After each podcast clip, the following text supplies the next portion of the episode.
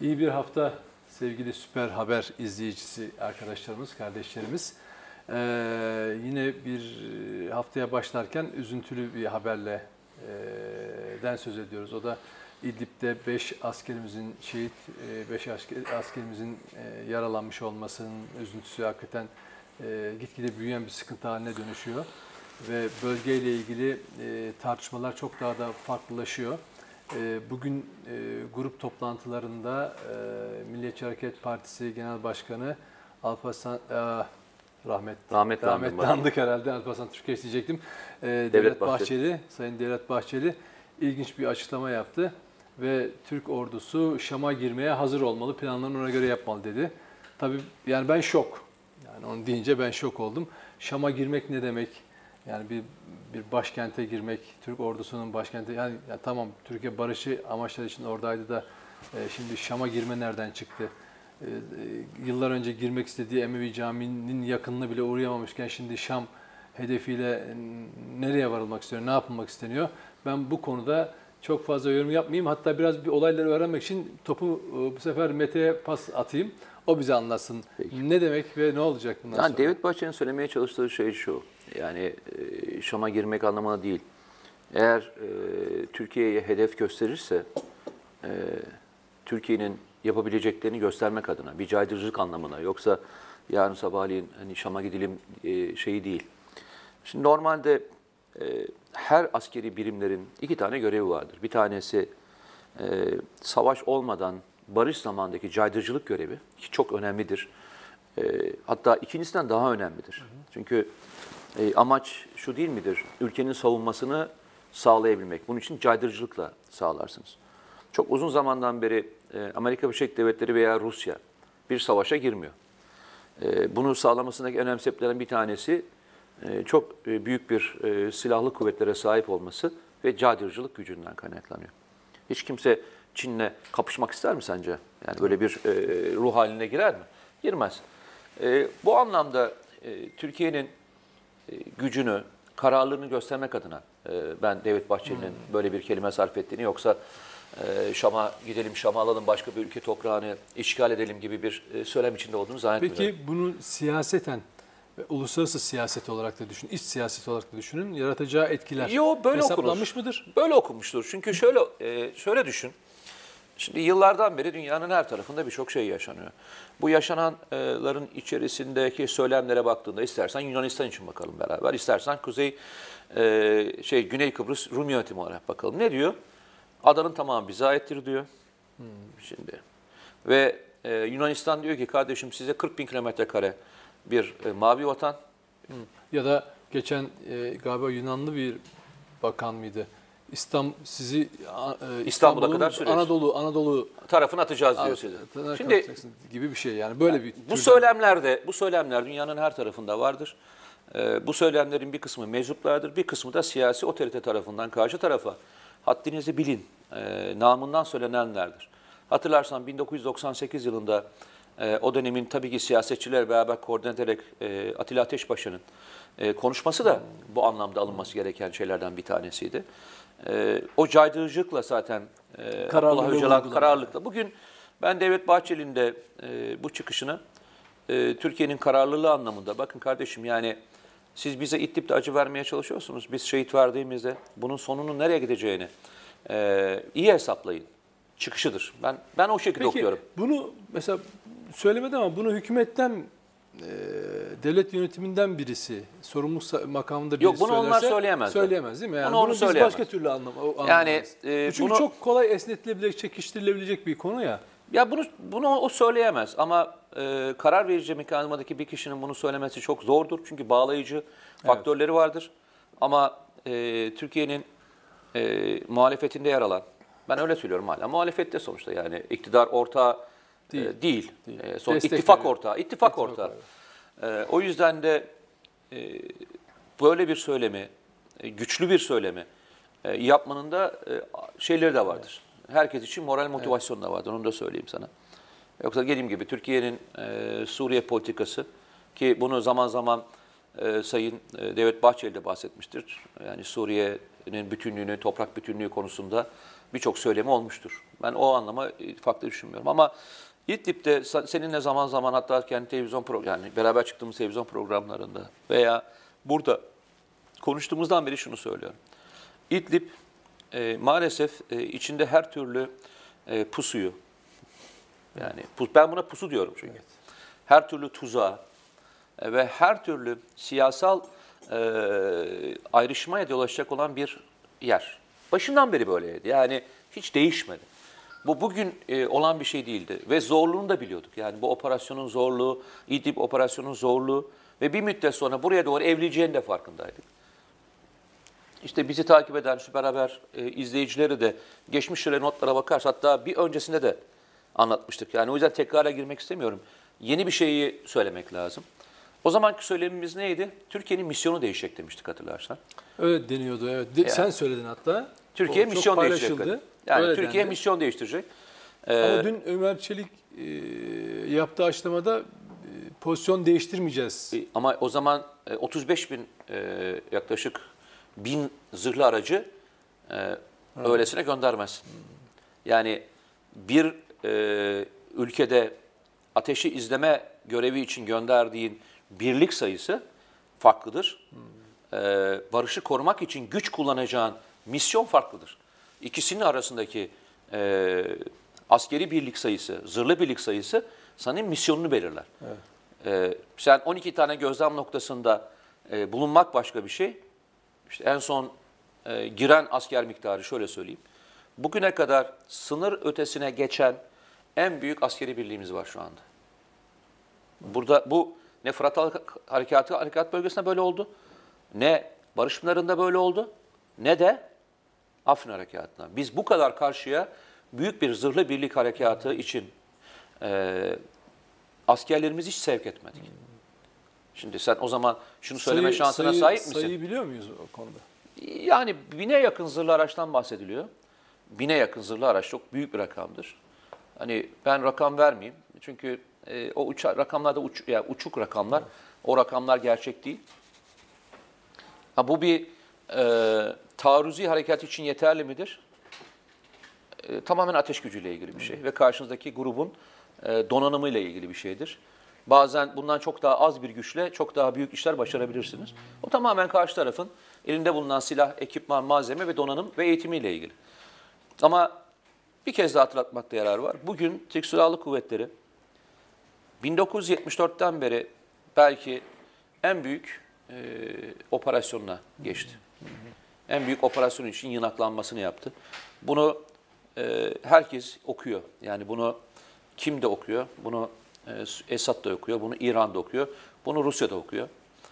E, bunu topluma iyi anlatmak lazım. Yani bunun sonuçlarını, e, nereye gidebileceğini ve toplumsal desteği de buna göre algılamak lazım. Yani yani senaryoları evet, yani topluma şu, iyi anlatmak lazım. O zaman öyle yapalım, yardımcı olalım anlamasına insanların. Ee, Türkiye İdlib'e ilk girdiği gözlem noktalarını kurduğu süreçten itibaren ne yaptı? Sonra neyle karşılaştı? Daha sonra e, bu konuda e, işte mutabakata vardığı taraflardan bir tanesi olan Rusya'nın Esad rejimini bu kadar desteklemesine desteklediğini biliyoruz. E, ve onun gözetiminde olmasına rağmen Türkiye'ye karşı bir anda saldırılara niye başladı? E şöyle söyleyeyim.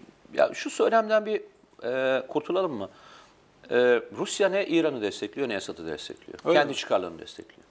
Ama Eğer, bunu yaparken kendi çıkarları için de Esad'ı biraz Şimdi o şunu anlatmaya çalışacağım. Buradaki desteklediği konu ne biliyor musun? Ee, sen şunu yapar mısın? Her gün İsrail seni bombalayacak ve sen çava savunma sistemlerini çalıştırmayacaksın. Çok gelişmiş e, önleme, av önleme uçakların olacak havada. Suriye ve sen Suriye için söylüyorum. Hiçbirini kaldırmayacaksın. Veya e, İsrail'e kardeşim burada benim e, ben bir daha burada böyle bir şey istemiyorum demeyeceksin. Mümkün mü? Yani sen evet. hem Esad'ı destekleyeceksin hem de Esad'ın her gün vurulmasına müsaade edeceksin. Hani İran'ı destekleyeceksin. Her gün İran milislerin vurulmasına müsaade edeceksin. Ben e, Rusya'nın kendi çıkarları doğrultusuna hareket ettiğini düşünüyorum. Rusya'nın çıkarı burada ne onu söylerim. Rusya açıkçası burada ne Esad'ı destekliyor ne başka bir şey destekliyor.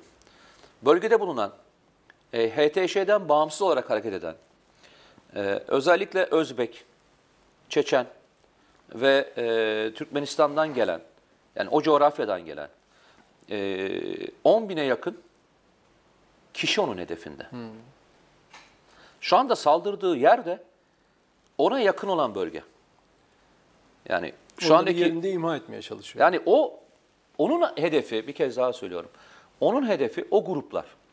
O grupların e, ülkeye döndüğünde e, ülkesinde neler yapacağını biliyor ve onları oradan çıkmadan orada imha etmeye çalışıyor. Onun tezi bu. Ve bu tez tez yaparken de tabii ki kimi motive ediyor?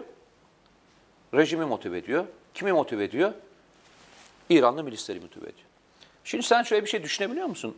Halep'te veya e, Şam kırsalında veya işte ne diyeyim Hama kırsalında, Humus kırsalındaki grupların, İran'dan gelen grupların veya Irak'tan gelen grupların, Haçlı Şabilerin, biz Kasım Süleyman'ın intikamını almaya geldik demelerinin mantığını anlayabiliyor musun? Hani hani Amerikalılar öldürdü diye biliyorduk biz şeyi. Evet. Ne zamandan beri e, buradakiler Amerikalı oldu? Hani yanlış hedef. Yani Amerikalılar e, yaklaşık ters istikamette Irak topraklarında benim bildiğim kadarıyla. Değil mi? evet. Veya Doğuda. nerede? Suriye tarafında, Deir ez-Zor tarafında. İstikamet şaşırmış olmaları ihtimali var mı sence? Yok. Yok değil mi? Tabii. Yani bunları motive eden kim? Bunları buraya doğru sevk eden kim? Bu intikam duygusunu yani hem mezhepsel ayrışmayı yol açacak hem de Müslümanlar arasındaki en büyük sıkıntıya yol açacak olan bu ayrışmanı tetikleyenler kim? Ona bakmak lazım. Bu motivasyonları çözemezsek e, açıkçası İdlib sorununu anlayamayız ve İdlib sorununu çözsek de bölgede daha sonra yaşanacak olan sorunları da anlayamayız. Peki. İdlib, bak sana şöyle söyleyeyim. Zaman zaman hep söyleriz ya, ben ona çok inanırım. Ee, Müslüman dünyası, İslam dünyası her defasında bir konu olduğunda neyi hatırlar? Kerbela'yı hatırlar değil mi? Öyle değil midir? Yani Türkiye, dünyada bir mezheple ilgili bir sorun çıksa biz Kerbela'ya gideriz. Çünkü o oranın handikapıdır. Yani şeyin İslam dünyasının yarasıdır orası. İyi de Suriye e, Kerbela'nın bin misli. Bin misli. Ve e, bu coğrafyada yaşanan yaşananları yalnızca e, bir Esad üzerine okumaya çalışırsak, Amerika üzerine okumaya çalışsak, Rusya üzerine okumaya çalışsak biz bu işi anlayamayız. İdlib biter, arkasından Fırat Kalkan Harekatı bölgesi gelir. Arkasından Afrin Harekat bölgesi gelir. Sonra Barış Pınarı gelir. Sonra PYD daha da büyür. Bu coğrafyadaki yaşananları topluca okuma geleneğinden uzaklaşmaya başladık. Ana odaklanıyoruz. Anda yaşananlara bakmaya çalışıyoruz ve bunun üzerinden de sonuçlara gidiyoruz. O yüzden de bütün ulaştığımız sonuçlar ne? Kötü. Peki. Bu kötü sonuçlar da nereye mal oluyor? Maalesef sahadaki askerlerimizin şehit olmasına mal oluyor.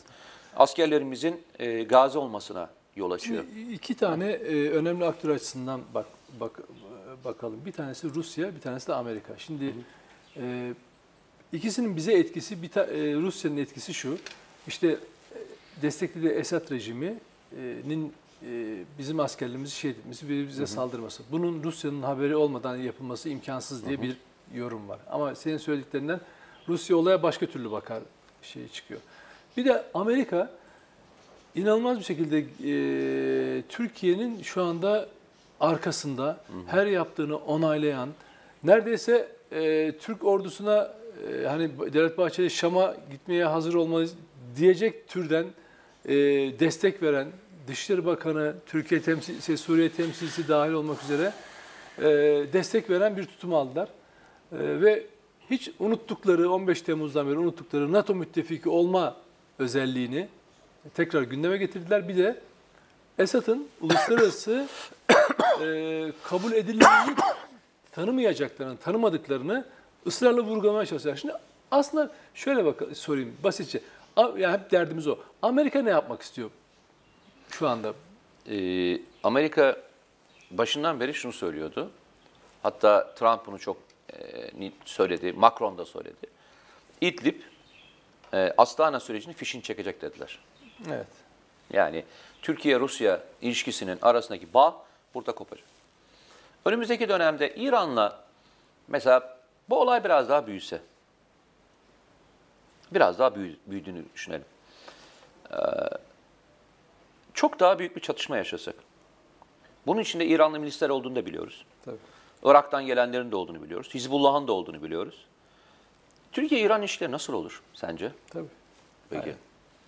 Türkiye-İran ilişkileri böyle olursa Amerika bundan nasıl yararlanır? Ah, tam istediği. Tamam. Tam istediği şey. Bu olay biraz daha büyürse, Türkiye-Rusya ilişkileri, Tamam, tamam. S-400 konusu dahil olmak üzere, Evet. ikinci bataryanın alınmaması, nükleer anlaşmadan vazgeçilmesi ve e, doğal gazlar dahil olmak üzere bütün hatlardan vazgeçilmesi ve Türkiye Amerika'da dese ki kardeşim ben neyse zararınızda karşılıyorum. Bu işten dönün dese. Sence? Valla Amerika için çok iyi bir şey tabii. Ama Türkiye için ne olur onu ben çok Şimdi, emin değilim yani. e, söylemeye çalıştığım şey şu. Evet. Amerika e, hatırla Fırat Kalkan şey, düzeltiyorum Barış Pınar Harekatı sırasında e, Amerika bunu Birleşmiş Milletler'e getirmeye kalkarken Rusya yanımızdaydı hatırlarsan. evet. Geçen günde e, Amerika İdlib'deki e, meşru müdafaa hakkımızı Birleşmiş Milletler Daimi Konseyi'nde e, destekleyici bir açıklama yaptı. Burada tek konu ne biliyor musun? Kimin ne söylediğine değil, oradaki askerlerimize ve Türkiye'nin çıkarlarına göre nasıl hareket etmediğimize ilgili. Ama Birilerine, müthiş bir sarmalın içinde değil mi şu anda? ama yani, işte o sarmalın içerisinde şöyle düşünürsen, Rusya ne der, Amerika ne der diye bakarsan bu sarmaldan çıkamazsın zaten. Çünkü e, bunun orta noktası yok. Bunun orta noktası Türkiye'nin çıkarı kardeşim. Yani e, bunun en güzel örneği ne biliyor musun? Mustafa Kemal Atatürk e, Kurtuluş Savaşı'nı yaparken ne yapmış? Dengeleri çok iyi gözetmiş ama asla milli olmaktan vazgeçmemiş. Vazgeçmiş mi? Yani e, Rusya'dan silah yardımı o zamanki işte e, Rusya'dan silah yardımı alırken şey demiş mi? Bunlar komünist diye. Hayır hayır komünist değil yani ben komünist olacağım demiş mi? Yok öyle bir açıklaması yok. Ama şey var. e, Oraya doğru hatta Komünist Partisini kurduruyor. Hayır o başka Ona- mesele yani ama o Türkiye'deki şey var yani. bak Türkiye'deki sistemi değiştirmiyor. Yok, sistemi, Sistem değiştirmiyor. Orada da bir paradigma Ha, ha. değişikliğine İşte gidiyor dengeyi dengeyi tutturabilmek. İlişkileri sürdürebilmek ama asla milli olmaktan vazgeçmemek. Sen milli olmaktan vazgeçmediğin ve toplumu da arkana aldığın müddetçe dengeleri de doğru gözetebilirsen her e, her emperyal ülkeyi yenebilirsin. Her emperyalist ülkeyi yenebilirsin. Bugün İdlib konusuna baktığımızda ben toplumun İdlib'de yaşanacaklar konusunda ve önümüzdeki dönem ve süreçlerle ilgili çok da bilgi sahibi olmadığımı bir kez daha tekrarlayayım. Erken konuşmayalım ama misyon değişecektir bir kez daha söylüyorum. Bu misyonun sonuçlarını e, bence topluma biz değil, siyasetçilerin çıkıp düzgün bir şekilde anlatması lazım. Biz kararlıyız. Bu kararlılığımız sonucunda şunları şunları şunları göz önüne alıyoruz. Bundan sonrası buraya kadar gidecektir. E, bedeli, bedellerin ne olacağını evet. her bir siyasetçinin Zamanımız topluma olacaktır lazım. ama bunu yani Türkiye insanların kafasında şu olmalı. Yani İdlib coğrafi olarak biraz daha aşağıda evet sınırımızda falan ama yani böyle insanların haritada barış hari- anlatırken o bant işte güvenli bölge çok böyle realize olabiliyordu kafalarında. İdlib niye önemli? Bir iki cümleyle de onu da söyle istersen. Ya İdlib'in, e. İdlib şunun için önemli. İdlib Türkiye'ye birinci elden göç edebilecek, edilebilecek tek yer. Evet. 4 milyona yakın e, insan buradan göç edecek. Bu tehlikenin var ile ilgili. Stratejik olarak Türkiye Stratejik olarak stratejik olarak çok e, Türkiye için bir şey ifade etmiyor. Yani çünkü Türkiye'nin orada bir e, kazanımı yok. Türkiye oradan bir şey istemiyor, toprak istemiyor, bir şey Evet. istemiyor. E, ama şöyle bir e, durum var. E, İdlib'de